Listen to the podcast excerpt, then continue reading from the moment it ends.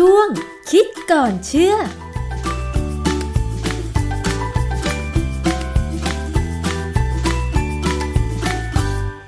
บกันในช่วงคิดก่อนเชื่อกับดรแก้วกังสดานนภัยนักพิษวิทยากับดิฉันชนาทิพไพรพงษ์เช่นเคยนะคะ วันนี้เราจะมาคุยกันเกี่ยวกับเรื่องของฉลากข้างบรรจุภัณฑ์ตอนนี้นะคะเรามีความจำเป็นที่จะต้องใช้หน้ากากอนามัย เพราะว่าเพื่อป้องกันการระบาดของโควิด -19 ใช่ไหมคะ เมื่อมีการระบาดใหม่ๆ หน้ากากอนามัยขาดแคลน แล้วก็มีราคาแพง จนกระทั่งทางกรมการค้าภายใน ทางกระทรวงสาธารณสุขออกมาควบคุมนะคะ ว่าหน้ากากอนามัยหน้ากากผ้า ไม่ควรจะมีราคาแพงจนเกินไปทำให้ราคาของหน้ากากที่เราใช้กันอยู่ทุกวันนี้เนี่ยมีราคาถูกลง แต่ว่าคุณผู้ฟังเคยสังเกตไหมข้างกล่องบรรจุหน้ากากอนามัย มันมีรายละเอียดอะไรบ้าง และมันควรจะบอกรายละเอียดอย่างไร คุณผู้ฟังคะดิฉันไปซื้อหน้ากากอนามัยที่ร้านขายยา ซึ่งมันมีตัวหนังสือข้างกล่องว่าเป็น medical mask หลายท่านค่ะไปเจอคำว่า surgical mask แล้วก็คำอื่นๆด้วย ก็เลยงงไปกันใหญ่ว่าตกลง หน้ากากอนามัยแต่ละชนิด มันคืออะไรกันแน่ อย่างเช่น medical mask หรือ surgical mask เนี่ย มันคือหน้ากากอนามัยทางการแพทย์เหมือนกันหรือเปล่า ต้องไปฟังจากอาจารย์แก้วค่ะ อาจารย์คะมันก็มีความงงสงสัยเหมือนกันนะคะ อย่างคำว่า medical mask กับ surgical mask เนี่ย ดิฉันก็เข้าใจว่ามันเป็นหน้ากากอนามัยทางการแพทย์ อันนี้เข้าใจถูกหรือเปล่าคะอาจารย์ เออจริง ๆ แล้วเนี่ยเป็นคำเดียวกันหมดนะฮะ คือคำว่า medical mask surgical mask และมีคำหนึ่ง procedure mask สามคำเนี่ยเป็นคำที่ WHO นะองค์การอนามัยโลกเนี่ยมีบทความเรื่อง advice on the use of mask in the community during home care and in healthcare setting in the context of the novel coronavirus 2019 nCoV outbreak บทความที่ตีพิมพ์เมื่อวันที่ 29 มกราคม 2020 เขาบอกว่ามันมีความหมายเดียวกัน ไม่ว่าจะเป็น medical mask surgical mask หรือ procedure mask ไอ้คำว่า procedure เนี่ย ผมก็ประหลาดใจนะ ไม่เคยเห็นเหมือนกัน แต่ปรากฏว่า WHO เดกำหนดไว้ procedure เนี่ย มันเป็นแปลว่า แต่ละขั้นตอนของการปฏิบัติการค่ะซึ่งผมว่ามันคงเขาคงหมายถึงเวลาที่หมอผ่าตัดนี่คงมีขั้นตอนนะนะ ค่ะ สะกดอย่างนี้นะคะอาจารย์ procedure mask ก็คือ P R O C E D U R E แล้วก็คำว่า mask นะคะอ่าอ่าน procedure ตัวดีออกเป็นตัว J นะฮะ คือคำพวกเนี้ย procedure เนี่ยจริงพวกผมรู้จักดีนักวิทยาศาสตร์เนี่ยรู้จักดี เพราะเวลาเราทำ lab เนี่ยทำปฏิบัติการเนี่ยเขาจะเขียนว่า procedure ต่อไปนี้อะไรอย่างเงี้ยนะคือขั้นตอนต่อไปนี้ทำยังไงนะฮะนั้นคำพวกเนี้ยเป็นคำเดียวกัน ซึ่งส่วนใหญ่จะมีคำว่า medical กับ surgical เท่านั้นเองที่ติดอยู่ แต่ว่าถ้าเป็นกล่องที่บางประเทศเขาอาจจะใช้คำว่า procedure ได้ หรือเป็นกล่องของหน้ากากระดับที่หมอเขาใช้จริงๆเนี่ยอาจจะใช้คำนี้นะฮะอืมค่ะน่าสนใจอันหนึงคือว่า หน้ากากอนามัยเนี่ยมีได้กี่ชนิด ผมก็พยายามไปดูข้อมูลของออยนะ จะไม่อธิบายแหละว่าเขามีคำอธิบายอะไรบ้าง แต่ว่ามันมีเรื่องน่าสนใจคือเขาบอกว่า ถ้าเป็นหน้ากากอนามัยทางการแพทย์เนี่ย จริง ๆ แล้วเนี่ยเขาพูดถึง N95 นะค่ะ N95 แบบที่เป็นหน้ากากอนามัยมคือต้องระบุด้วยว่าเป็นหน้ากากอนามัย แต่ถ้า N95 ไม่ใช่หน้ากากอนามัยเนี่ยจะเป็นแค่หน้ากากป้องกันฝุ่นละออง อืม ค่ะ ซึ่งความจริงหน้ากากเดียวกันเนี่ย สามารถขึ้นทะเบียนได้สองอย่าง ถ้าเป็นหน้ากากอนามัยทางการแพทย์เนี่ยต้องขึ้นทะเบียนกับออยเลยค่ะแต่ถ้าเป็นหน้ากากป้องกันฝุ่นละออง ไม่ต้องขึ้นทะเบียน มันก็เลยมีตอนนั้นมันมีดราม่าอยู่ครั้งหนึ่งที่เราขาดหน้ากากใช่ไหมใช่ แล้วกระทรวงพาณิชย์ออกมาบอกว่าหน้ากากอนามัยทางการแพทย์เนี่ยนะ จะต้องมีราคาไม่เกินชิ้นละ2บาท50ค่ะปรากฏว่ามันหายอะมันขาดตลาดไป ก็มีคนนำเข้ามา แต่เขาบอกเขาขาย2บาท50เนี่ยเขาขายไม่ได้ เขาก็เลยบอกว่าของเขาไม่ใช่หน้ากากอนามัยเขาเป็นหน้ากากป้องกันฝุ่นละอองเขาขาย7บาทไม่ขายเต็มไปหมดเลย ขายได้ เพราะว่าเขาไม่ได้ขึ้นทะเบียนค่ะมันเลยตลกไหมว่าของดีก็ขายแพง แล้วก็ไม่ต้องขึ้นไม่ต้องขึ้นทะเบียน ส่วนไอ้ของที่ดี แต่จะให้ขายถูกๆ ต้องขึ้นทะเบียนเลยเป็นเรื่องที่ว่ากฎหมายทำให้เกิดปัญหาพอสมควรนะฮะค่ะอาจารย์คะนอกจากนั้นเนี่ยที่ผ่านมานะคะ เราเคยได้ยินชื่อ หน้ากากป้องกันฝุ่นละออง หน้ากากป้องกันสารเคมี หน้ากาก N95 อย่างเงี้ยค่ะ บางคนก็ยังสับสนว่าตกลงแล้วประสิทธิภาพของมันเป็นยังไง มันเทียบเท่าเอ่อในการป้องกันทั้งฝุ่น หรือว่าป้องกันสารเคมี หรือว่าสามารถป้องกันเชื้อโรคได้คะอาจารย์หน้ากากป้องกันฝุ่นละอองเนี่ยเขาไม่ได้กำหนดขนาดของรูมาสักเท่าไหร่ วัสดุที่ใช้ทำหน้ากากเนี่ยมันจะต้องมีรูใช่ไหมค่ะเพราะไม่ไม่อย่างนั้นเนี่ยเราหายใจไม่ออก แต่ว่ารูเนี่ยใหญ่เล็กมีความหมาย เพราะว่า สารเคมีจริง ๆ แล้วเนี่ย ถ้าเป็นสารเคมีเลยนะค่ะตัวมันเล็กมากนะขนาดเล็กมากต้องใช้หน้ากากที่มีไส้กรองพิเศษเลยนะฮะถึงจะกันสารเคมีได้ และสารเคมีเนี่ยมันก็มีหลายกลุ่ม เพราะฉะนั้นหน้ากากที่ป้องกันสารเคมีเนี่ย จะเป็นคล้ายๆหน้ากากไอ้มดแดงอะอืมที่เราเรียกไอ้มดแดงหรือที่ตำรวจบางครั้งเขาใช้หรือว่า คนที่เขาปฏิบัติงานเวลามีควบคุมฝูงชนอุบัติเหตุสงมีคอุบัราติมภั ยยิงแก๊สน้ำตาอย่างเงี้ยเขาต้องใช้หน้ากากป้องกันสารเคมีนั่นแหละค่ะไอ้ตัวนั้นน่ะสุดยอดนะฮะอืมกันได้หมด แต่ว่าตัวที่กรองเนี่ยต้องเปลี่ยนทุกจังหวะเวลาที่เหมาะสม เพราะว่าถึงจุดหนึ่งมันจะหมดสภาพอ๋อนะฮะค่ะส่วนถ้าเป็นฝุ่นละอองธรรมดาเนี่ย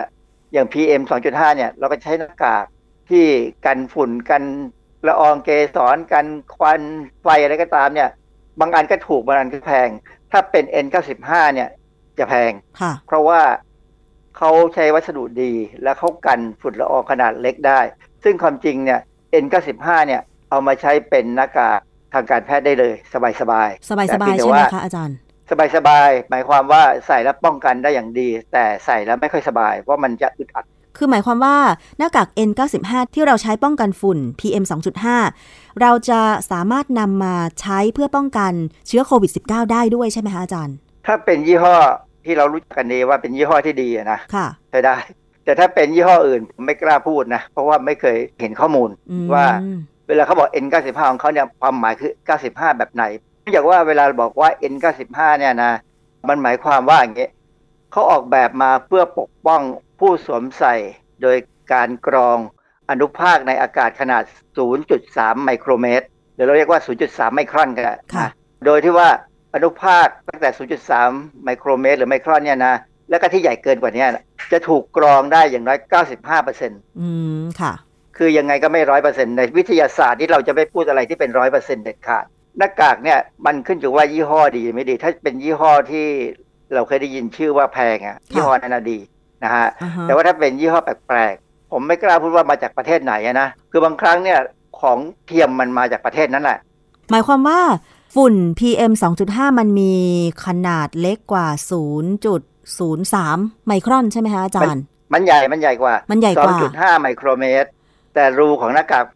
0.3 ไมโครเมตรคือเล็กกว่ามากนะอ๋อเพราะฉะนั้น PM 2.5 มันผ่านไม่ได้อยู่แล้ว แล้วเชื้อโรคล่ะคะ มีขนาดเท่าไหร่อย่างโควิดเอ่อ19 เชื้อโรคเนี่ยนะ อย่างอย่างแบคทีเรียอย่างแบคทีเรียก่อนนะค่ะแบคทีเรียเนี่ย 0.5 ถึง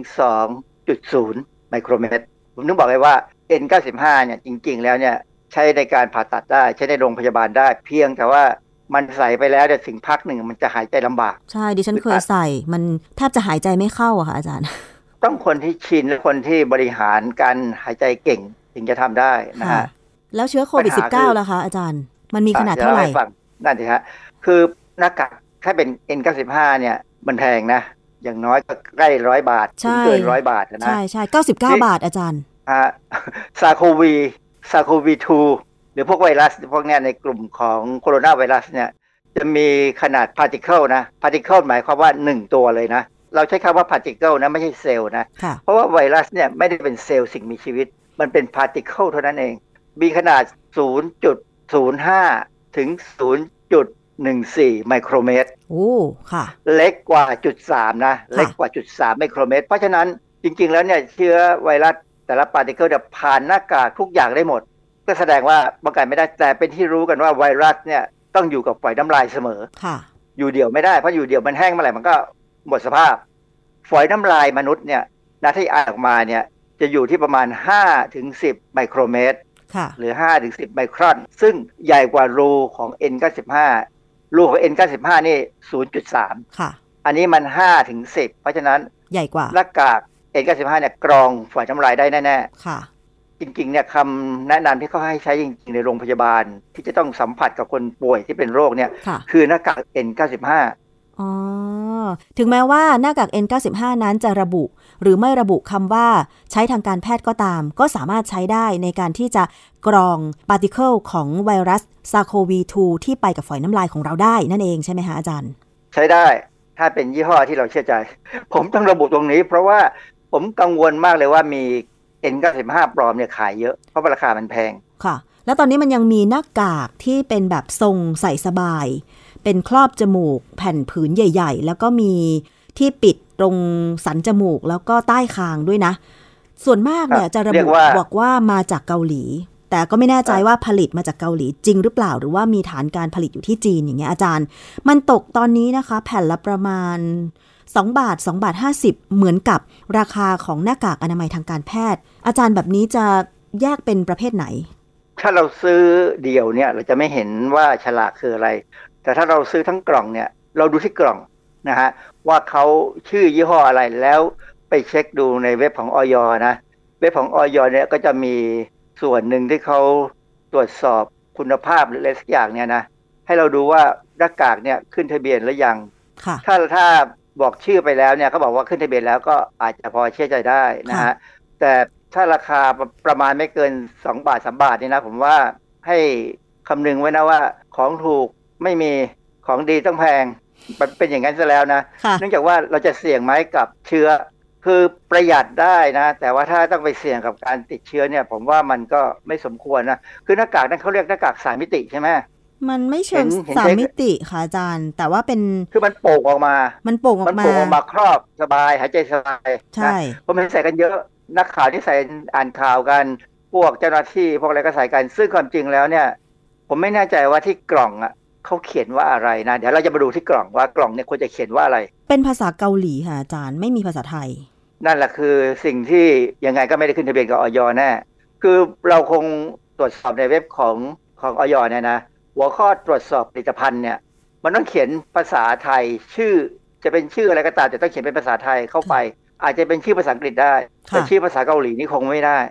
นะอืมเพราะฉะนั้นแสดงว่านำเข้ามาโดยไม่ได้ผ่านกระบวนการที่ถูกต้องหรือเปล่าค่ะเพราะฉะนั้นก็คิดเอาเองแล้วกัน ค่ะ อาจารย์แล้วอย่างที่เราบอกว่าก่อนไปซื้อเนี่ย เราควรจะดูที่ฉลากของหน้ากากอนามัยนั้นๆ เราควร ดูอะไรนอกจากชื่อยี่ห้อ แล้วก็ระบุว่าเป็นภาษาไทย หรือภาษาต่างชาติก็ได้ แต่ต้องมีภาษาไทย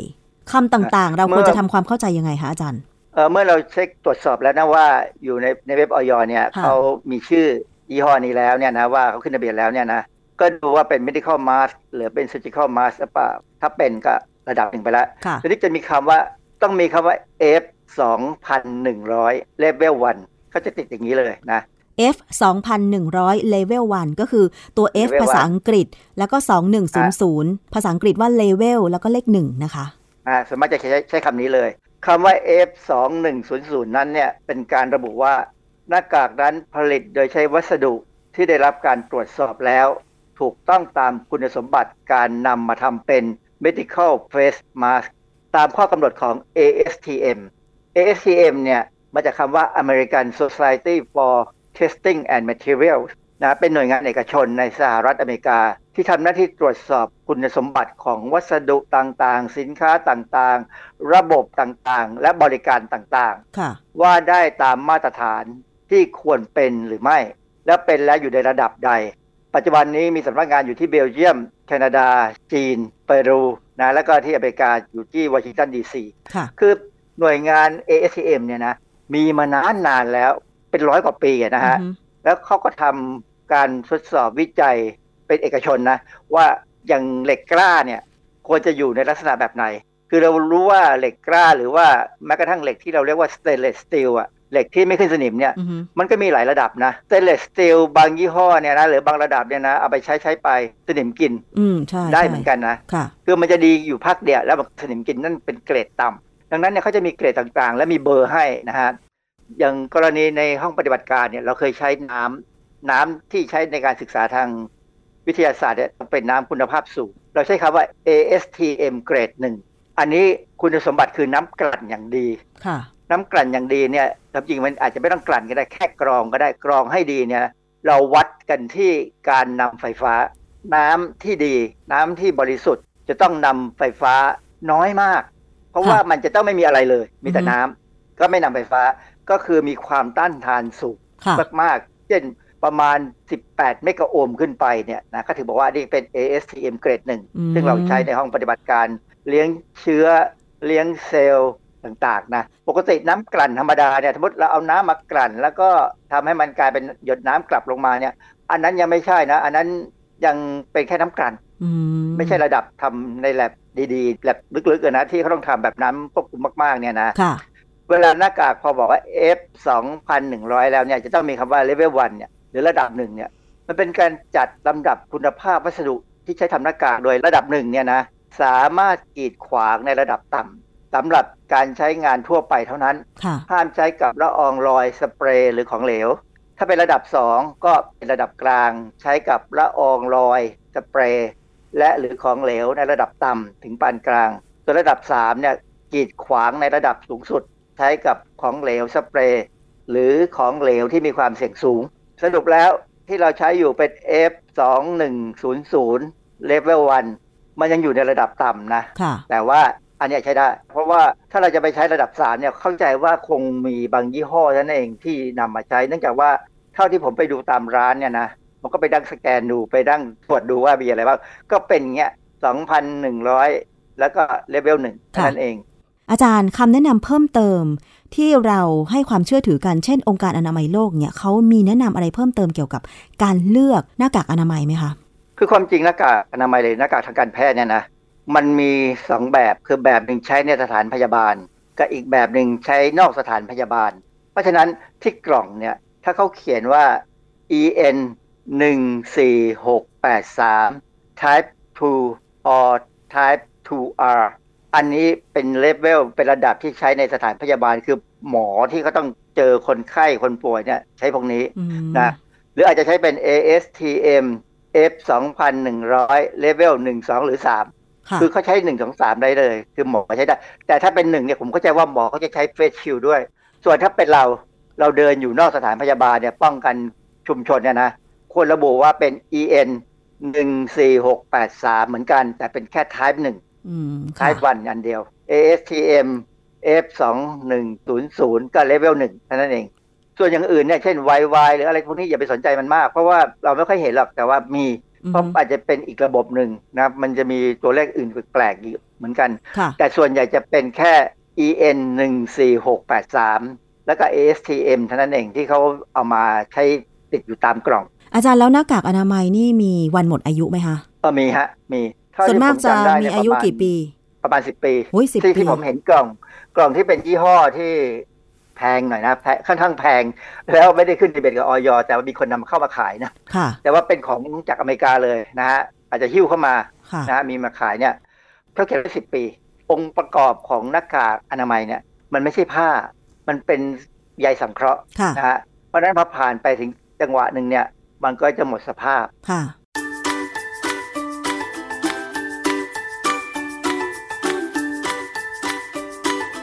ช่วงคิดก่อนเชื่อ